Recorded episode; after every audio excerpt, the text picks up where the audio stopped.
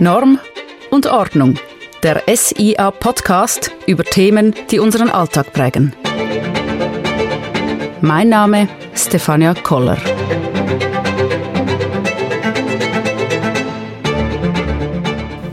Vor gut eineinhalb Jahren haben wir das letzte Mal über die SIA 144 gesprochen. Seit einem Jahr ist das revidierte Bundesgesetz über das öffentliche Beschaffungswesen, das BÖP, in Kraft und die Ordnung 144 steht kurz vor der Publikation.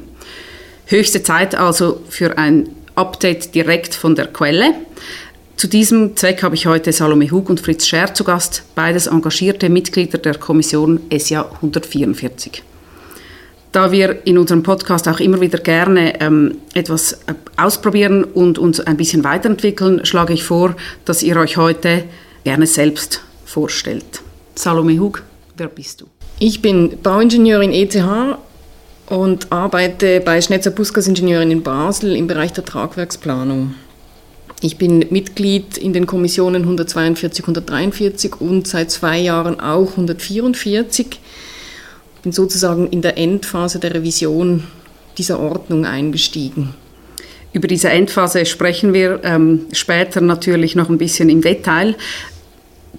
Zuerst kurz eine Frage zu deiner Motivation. Warum machst du das? Warum engagierst du dich ehrenamtlich für die SCA 144? Das bedeutet ja auch viel Zeit und viel Aufwand. Da muss ja etwas dahinter stecken.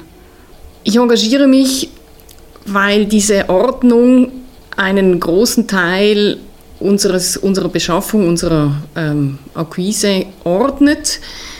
Das neue Gesetz über die, öffentliche Beschaffung möchte Qualität vor Preis ähm, bewerten und diese Bewertung des, der Qualität, das wird geordnet mit der äh, SIA 144. Wir möchten vom SIA her sagen, wie das geht. Wir möchten sagen, was wichtig ist, wo die Schwerpunkte liegen, wie das gemacht werden soll, damit sich die ähm, Auftraggeber danach richten können und nicht wir nach ihrer Pfeife tanzen müssen. Also quasi proaktiv die Entwicklung mitgestalten, die jetzt eigentlich sowieso im Laufen ist mit dem BÖP und vielen anderen Bewegungen, die gerade stattfinden. Fritz Scher, du bringst die Architektenperspektive mit ins Gespräch. Wer bist du? Wie du gesagt hast, ich bin Architekt aus Bern, Mitinhaber und Partner im Büro Scher Puri Architekten. Ich bin seit mehreren Jahren Mitglied der SIA-Kommission 142 143 und als Delegierter dieser Kommission auch in der 144. Und an dich dieselbe Frage, warum engagierst du dich für die 144 jetzt spezifisch? Das gibt zwei Gründe. Erstens war ich aus Überzeugung wurde ich Mitglied in der Kommission 142 und 143, weil unser Büro einen großen Teil der Aufträge aus Wettbewerben und Studienaufträgen generiert. Ich bin auch oftmals Mitglied in Jurys und Beurteilungsgremien. Es ist aber so, dass in der Schweiz Wettbewerb und Studienaufträge nur einen kleinen Teil der Bauaufträge abdeckt. Vieles wurde äh, lange Zeit ausschließlich über Honorarofferten vergeben, was ich als grundsätzlich falsch anschaue. Und in der Schweiz hat sich in den letzten Jahren das sogenannte Planerwahlverfahren durchgesetzt. Und das richtig zu definieren, die Abgrenzungen zu finden gegenüber Wettbewerben und Studienaufträgen, erachte ich als außerordentlich wichtig. Das ist meine Motivation, in dieser Kommission mitzuarbeiten.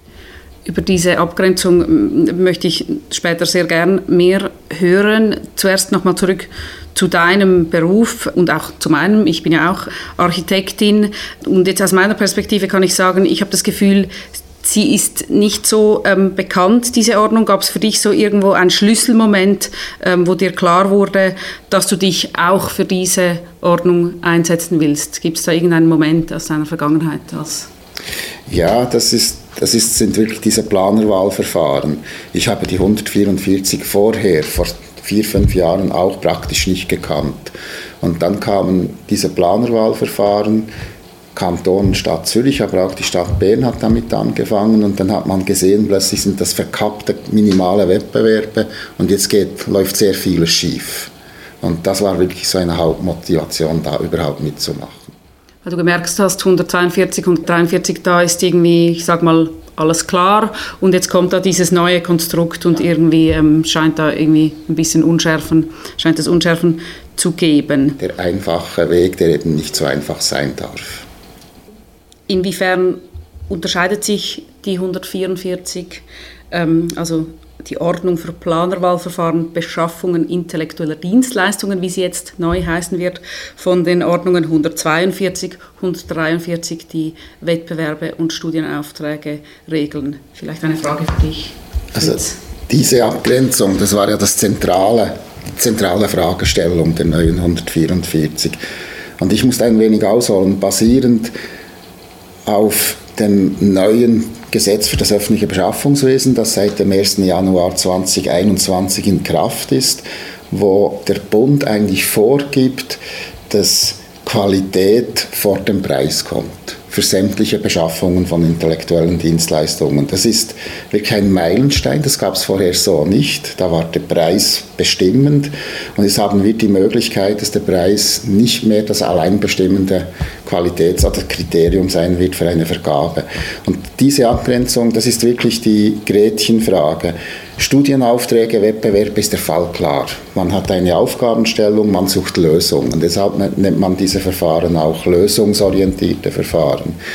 Jetzt gibt es aber Aufgabenstellungen, ich spreche jetzt aus dem Bereich Architektur, wo das fast nicht möglich ist. Und ich habe es vorhin schon gesagt, das ist der größte Teil der Aufgabenstellung. Ich habe ein geschütztes Gebäude aus dem 18. Jahrhundert und das braucht eine Sanierung, eine Restaurierung und Sanierung unter denkmalpflegerischen Aspekten in Zusammenarbeit mit der Denkmalpflege. Eine komplexe, interdisziplinäre Aufgabe. Da ist der Web, weder der Wettbewerb noch der Studienauftrag das Richtige. Und das ganz sicher am schlimmste wäre, das über eine Honorarofferte zu vergeben, weil das braucht höchste fachliche Kompetenz. Also brauchen wir Kriterien, um diese Kompetenz abfragen zu können, dass Qualitätskriterien eine Rolle spielen neben dem Preis. Und das ist hier nicht die Lösung der Aufgabe, deshalb ist es kein lösungsorientiertes Verfahren, die 144. Wir müssen mit anderen Mitteln versuchen, die Kompetenz herauszuspüren und dann über diese Kompetenz eine Vergabe machen zu können. Ich finde Beispiele immer ähm, wunderbar, um mir das auch äh, besser vorstellen und ein, einordnen zu können. Ähm, vielleicht habt ihr noch, das ist jetzt eins, was ich gut nachvollziehen kann. Also die, die Lösung ist klar, es braucht Qualität, es kann nicht um den Preis gehen. Vielleicht gibt es noch andere ähm, Beispiele, wo man sich das so sehr gut vor Augen führen kann, wann so ähm, ein, eine Beschaffung nach dieser Ordnung ähm, Sinn macht. Ja, ich denke, das ist, sind wirklich auch diese Infrastrukturaufgaben, dass zum Beispiel jetzt dieses ein unterirdisches Bauwerk, ein, ein Energieleitungstunnel, bei dem eigentlich klar ist, wie der auszusehen hat, was der können muss, aber es braucht weil es eben unterirdisch ist, ein großes Verständnis für die Baulogistik. Wie baue ich das Ganze? Wie kann ich das, ähm, also wie, wie sind die Abhängigkeiten? Wie bringe ich überhaupt das Material dahin? Und diese ganzen Fragen, dass eben die Form steht, der Weg ist klar, aber wie kommen wir, oder das Ziel ist klar, aber wie kommen wir dahin? Und solche Aufgaben, denke ich, sind ähm, eben auch, kann nicht über den einfach übers Honorar gehen, weil das braucht extrem viel Wissen, extrem viel Fachkompetenz und auch eben die Kompetenz in einem sich ändernden, also die Randbedingungen ändern. Die ändern unterwegs. Das, die sind schon ungefähr klar, aber können auch einfach ändern. Ich meine, gerade wenn man sich den Tunnelbau vorstellt, oder, dann ist da der Fels und der ist dann anders, als man das eigentlich gedacht hat. Dann muss man da bereit sein und da das vor, zum Vorhinein schon zeigen können, ja, mit sowas kann ich umgehen, ich kenne die Fragen. Also und diese Unsicherheit, ich denke, das wird in Zukunft, du, du sagst jetzt Fels, aber wenn wir jetzt so ein bisschen hier ähm, in die Stadt rausschauen, dann könnte sicher auch ein, Them ein Themenfeld in Zukunft sein, gewisse Bauaufgaben ähm, in bestehendem Kontext, oder? Das ist ja, da sind die Unsicherheiten immer sehr groß. Also ich denke, der Umbau ist auf jeden Fall äh, ist das ist das wichtig. Wenn es kein radikalen Neudesign geben soll, Die, oder? Da sind wir jetzt schon im Bereich der Abgrenzung. Wenn wir hier hinausschauen und diesen Kontext sehen, wenn das wesentliche Veränderungen sind, dann ist es eine, dann suchen wir Lösungen. Und dann sind Wettbewerbe, Studienaufträge, das sind dann die richtigen Verfahren. Was ich aber feststelle, ist, wenn wir unsere Klimaziele erreichen möchten, dann werden wir in den nächsten 10, 15 Jahren all diese 70er, 60er, 70er und 80er Jahre Bauten sanieren. Und das passiert schon. Das wäre die Chance, unsere gebaute Umwelt qualitativ zu verbessern. Und wenn ich durch das Land fahre, dann sehe ich überall die Lösungen, die ohne Qualitätskriterien erstellt wurden. Das sind dann diese Außendämmungen. Es wird eine riesige Chance verpasst. Qualität spielt überhaupt keine Rolle. Es ist eine mathematische Nachhaltigkeit über U-Werte und die gebaute Umwelt, die wird weder verbessert, die wird sogar noch verschlimmert jetzt. Und das sind genau diese Bauaufgaben. Da gibt es nicht den großen öffentlichen Wettbewerb für eine Hüllensanierung zu machen. Und trotzdem ist der Qualitätsaspekt der darf nicht vernachlässigt werden. Es geht um unsere gebaute Umwelt und das sind, wäre so viel Potenzial vorhanden, wenn die Vergaben anders stattfinden würden. Wir sprechen davon, wie man Qualität zeigen kann und ein wichtiger Bestandteil dieser neuen Ordnung ist, dass der Auftragnehmer, der Offertsteller, der zeigt, wie er Qualität erreichen will, wie er, warum er qualitätvoll arbeitet. Und das Gegenüber, der Auftraggeber, der muss diese ähm, Angebote prüfen und er muss sie kompetent prüfen. Das heißt, der Auftraggeber muss sicherstellen mit einem Beurteilungsgremium, muss er sicherstellen, dass, dass, dass er das auch bewerten kann und nicht am Schluss dann einfach wieder hingeht, eine Excel macht und dann vielleicht sogar den Preis so bewertet, dass der wieder oben rausschlägt. Also das ist so, das braucht eine qualifizierte Auseinandersetzung mit der Offerte selber schon und das ist eines der Hauptkriterien dieser revidierten Ordnung und das bekommt Gewicht und das ist, ist auch wichtig, denn nur wenn der Auftraggeber auch die Qualität beurteilen kann, eine klare Vorstellung davon hat, dann ist die richtige Bewertung auch möglich, die richtige Einordnung. Ähm, jetzt haben wir zuvor schon ähm, darüber gesprochen, dass eigentlich die 144 jetzt nicht so bekannt ist. Äh, aus meiner Perspektive, ähm, obwohl es sie ja auch schon ähm, länger gibt als erst jetzt, als sie revidiert wurde. Ähm, warum ist das so? Warum, warum ist die bis jetzt so im Schatten der 142 und 143 geblieben? Ich glaube, das hat wirklich damit zu tun, dass es bisher mehrheitlich um Leistungsofferten ging, ohne dass die Qualität wesentlich beurteilt wurde. Und mit diesem neuen Gesetz in der Schweiz und mit der Einführung dieser Planerwahlverfahren in vielen Städten in der Schweiz kriegt das eine ganz andere Dimension, eine andere Bedeutung. Also wir brauchen diese 144 neu, um genau solche Kriterien und solche Verfahren dann auch beurteilen zu können, dass sie einheitlichen Standards unterliegt und nicht, und das ist leider in den letzten zwei, drei Jahren passiert, dass es nicht einen Wildwuchs gibt, weil es keine verbindlichen Kriterien gibt für diese Verfahren. Also ich glaube, die 144, die waren noch nie so wichtig wie jetzt. Das ist eine Chance, ja, dass man eigentlich so auch die Qualität und dass der Preis so seinen Platz bekommt im, in der Beurteilung und nicht mehr eigentlich so äh, Alleinstellungsmerkmal ist für ähm, eine Vergabe. Ich denke auch, dass die, die 144 nicht so bekannt oder nicht so angewandt wurde, weil sie seitens ESSA zu wenig beworben wurde auch. Ich kann mich erinnern, als ich damals in der äh, Kommission für Wettbewerb und Studienaufträge einstieg, das ist war 2012, wenn ich mich recht erinnere, dann war eine große äh, Energie da, um eben diese Ordnung den äh, öffentlichen Auftraggebern bekannt zu machen, mit Schulungen, mit, mit Vorträgen, mit, mit Foren, wo das diskutiert wurde. Da war sehr viel Arbeit dabei und die 144 kann ich mich nicht erinnern, dass ich das wahrgenommen hätte, dass das da passiert ist. Und das ist etwas, was wir wenn wir die jetzt einführen und sie kommt, das bleibt zu tun, dass man da auch wirklich schult und sagt und erklärt, weil es ist uns, mit die wir uns mit der Materie beschäftigen, ist es völlig klar, aber es ist eben nicht so klar. Und ich denke, da steht einfach, das ist wichtig, dass wir darüber sprechen, zum Beispiel in einem Podcast, aber auch mit den, eben mit den Gemeinden, mit den, mit den äh, Kantonen, mit dem Astra da äh, im Kontakt bleiben. Die öffentlichen Bauherren ja. sind organisiert ja. und die haben natürlich ein, äh, die müssen jetzt dieses Gesetz umsetzen und haben natürlich schon gewisse Standards jetzt festgesetzt.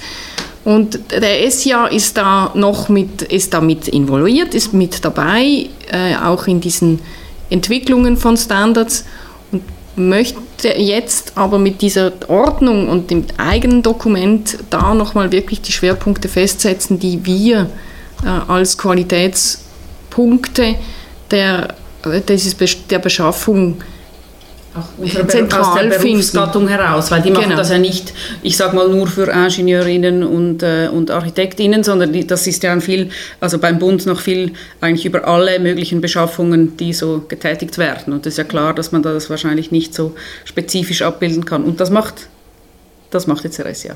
Genau.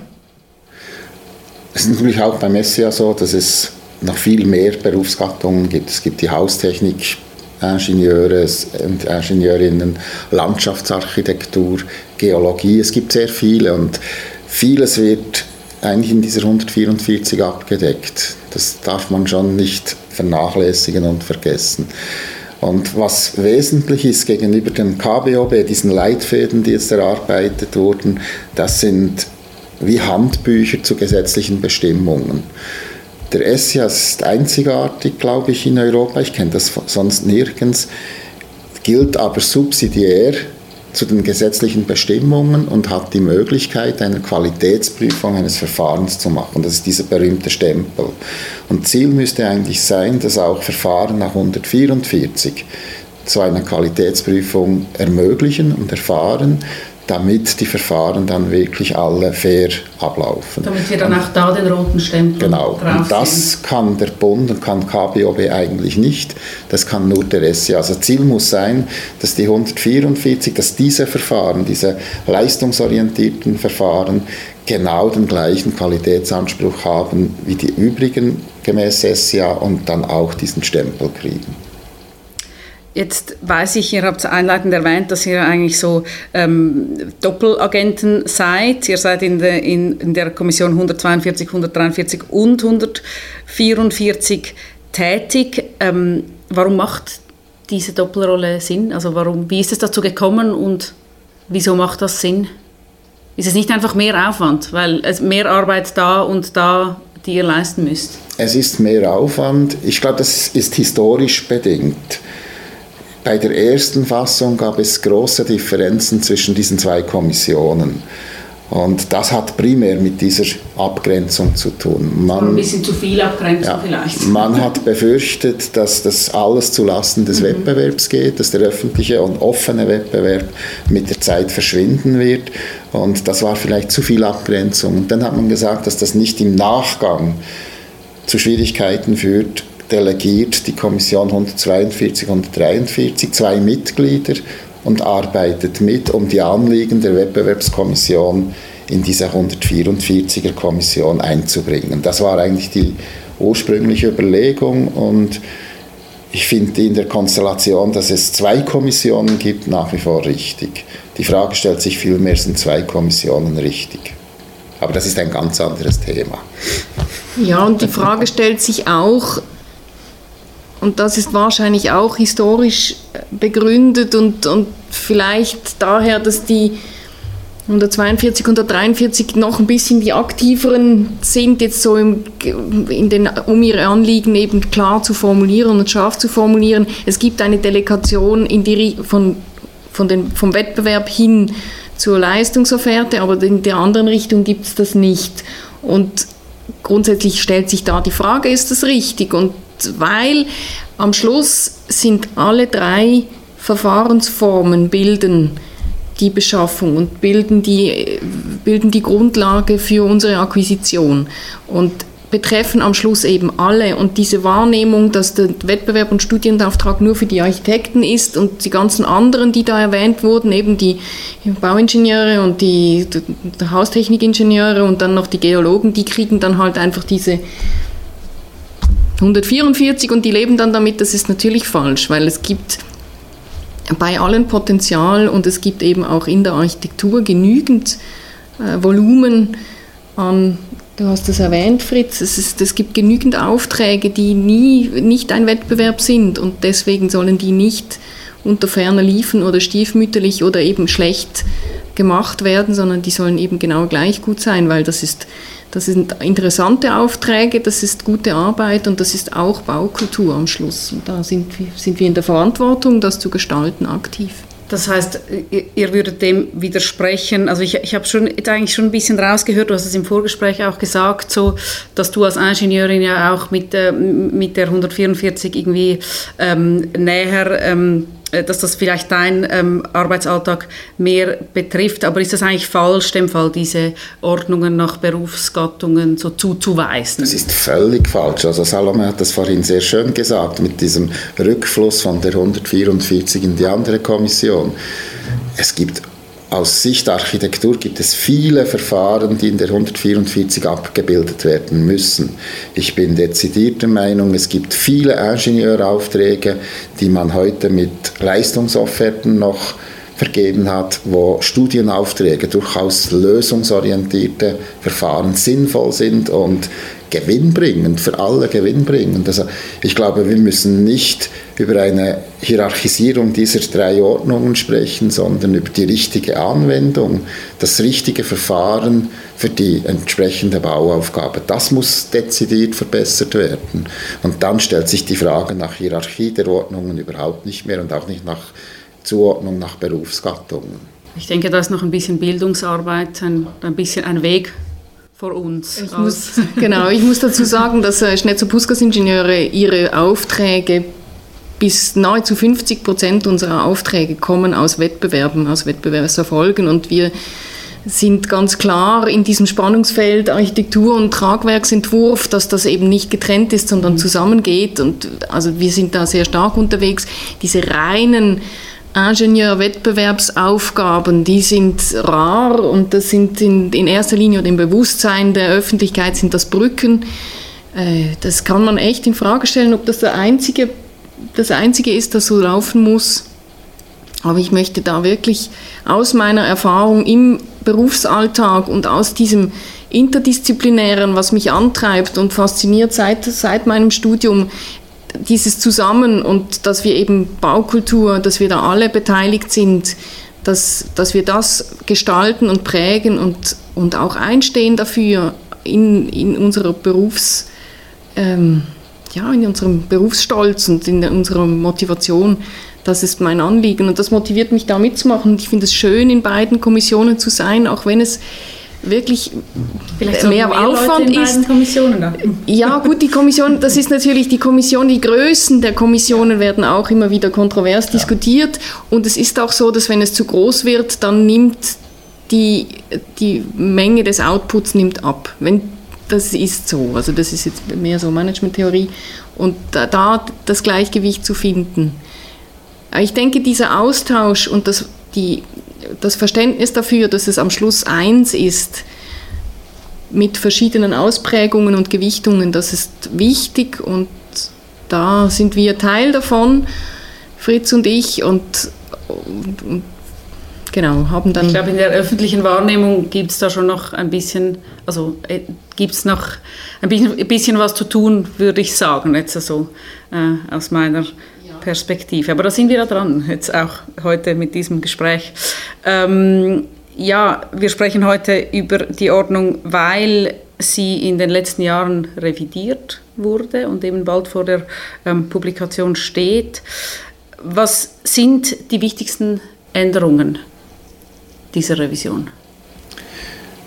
Die wichtigsten Änderungen sind ganz eindeutig die Definition von Qualität. Und da gibt es ein Schlüsselwort, Zugang zur Aufgabe, Auftragsanalyse, weil wir möchten ja keine Entwürfe, keine Projekte, sondern wirklich sehen, versteht jemand das Wesen einer Aufgabenstellung und über solche Kriterien dann Zuschläge machen zu können. Dann braucht es, das hat Salame schon erwähnt, es braucht zwingend ein Bewertungsgremium. Zwingend. Das, das ist neu. Ja, das ja. ist in dieser klaren Formulierung ist es neu. Mhm. Wenn man Qualität einfordert, dann muss die auch bewertet werden können. Sonst brauchen wir sie nicht einzufordern. Honorardifferenzen, das nimmt uns eine Excel-Tabelle ab. Da braucht es keine externen Personen, die das beurteilen. Aber Qualität muss beurteilt werden. Dann ist ebenfalls neu das, die sogenannte Zwei-Gouvert-Methode. Das heißt, dass man, wenn man Qualitäts einfordert, dass das unabhängig beurteilt wird vom Preis. Ich, ich habe das gelesen und ich hätte schwören können, das kommt irgendwo aus den 90er Jahren, so der, der Begriff Zwei-Kuvert-Methode, aber der ist in dem Fall neu. Nein, der ist, der ist alt, aber der ist jetzt hier, weil er etwas definiert, was hier richtig ist, deshalb wird dieser Begriff wieder verwendet, Zwei-Gouvert-Methode. Das heißt, ich habe zwei verschiedene Themen, das ist der Preis und die Qualität und die werden nicht von Anfang an zusammengenommen, sondern wenn ich eine unabhängige Qualitätsbeurteilung möchte, beurteile ich zuerst die Qualität und erst im Anschluss den Preis. Und das soll eigentlich auch helfen, dass man das nicht vermischt jetzt als Person des Gremiums, nehme ich an. Also das nimmt einem diese Aufgabe ab. Und neu ermöglicht ja das Gesetz, dass der Preis lediglich noch 20 bis 30 Prozent der Kriterien ausmachen kann dann ist diese Zwei-Kuvert-Methode sehr wichtig, weil dann die Qualität wirklich die dominante, der dominante Faktor sein wird. Wenn ich aber neben dem, der Beurteilung einer Qualität daneben bereits die Preise habe und sehe, da ist jemand 15% günstiger, dann wird es schwierig sein, das sehr objektiv die Qualität noch beurteilen zu können. Deshalb nennt man das Zwei-Kuvert-Methode. Preis wird erst angeschaut, wenn die Qualitätsbeurteilung abgeschlossen ist. Genau, und da ist es vor allem äh, so, dass diese Zwei-Kuvert-Methode natürlich in der Umsetzung Fragen aufwirft, also, also auch wirklich rechtliche Fragen, wie das gehen kann.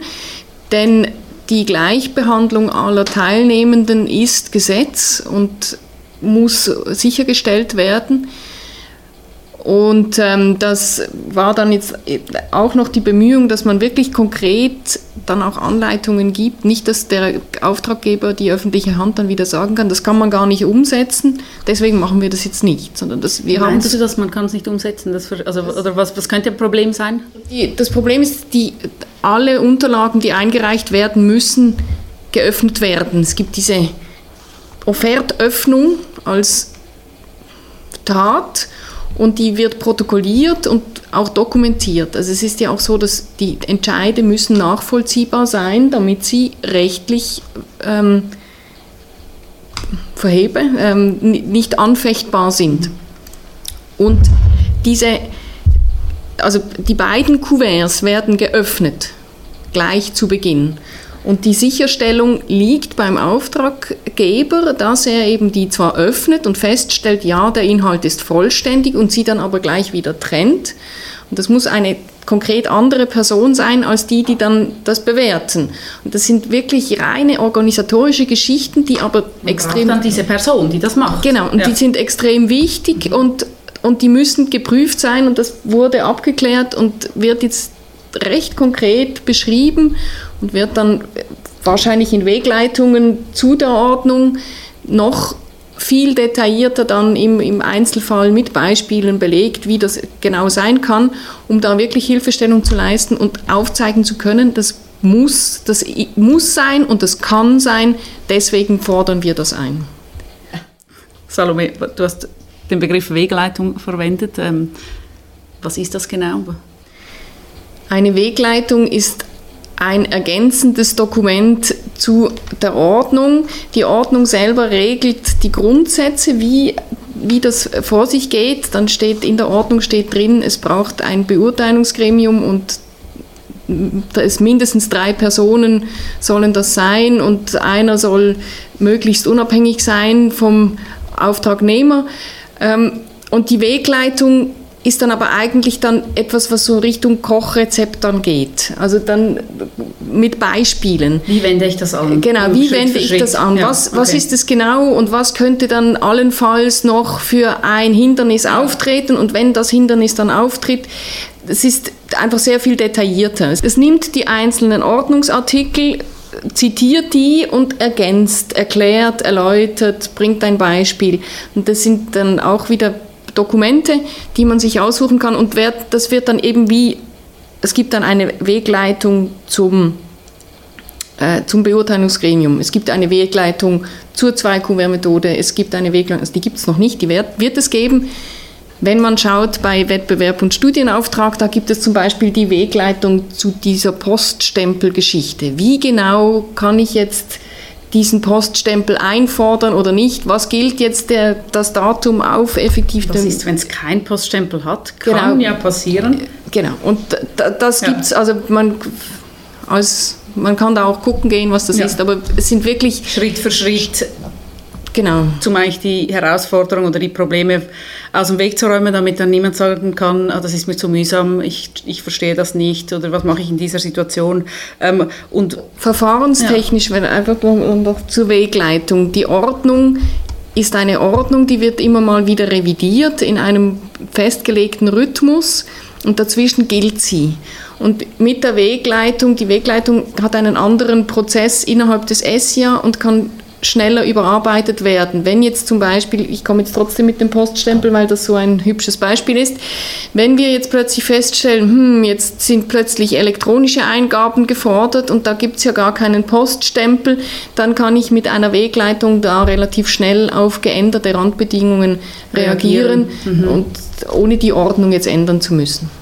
Was ist denn die Motivation für, also eigentlich müssen ja, wie auch bei Wettbewerben und Studienaufträgen, es liegt an den Auftraggeberinnen schlussendlich, ob der Stempel ähm, da auf dem, äh, auf, auf der, äh, wie sagt man, auf dem Verfahren drauf ist oder nicht, ob das nach SIA ähm, gemacht wird oder nicht. Was ist die Motivation für ähm, Auftraggeberinnen, die 144 ähm, anzuwenden? Also die Motivation, die muss ja sein, dass die Arbeitsvergaben, dass sie einen Gewinn daraus ziehen können. Das muss die Hauptmotivation sein. Und der Gewinn ist nicht primär eine, ein Monetärgewinn, möglichst billig, dafür alle zehn Jahre neu, sondern, und jetzt komme ich halt auch mit diesem Modewort Nachhaltigkeit, dass man nachhaltiger denkt. Wir haben ganz andere gesellschaftliche Fragestellungen, die kommen dann hier dazu.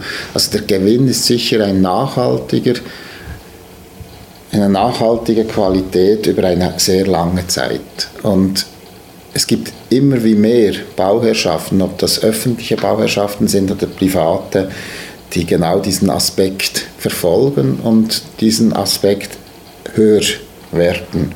Es gibt nach wie vor die Quartalsseher, die nach jedem Quartal eine Bilanz sehen möchten und einen Gewinn. Da spielt dies keine Rolle. Für die ist die 144, glaube ich, nicht gedacht.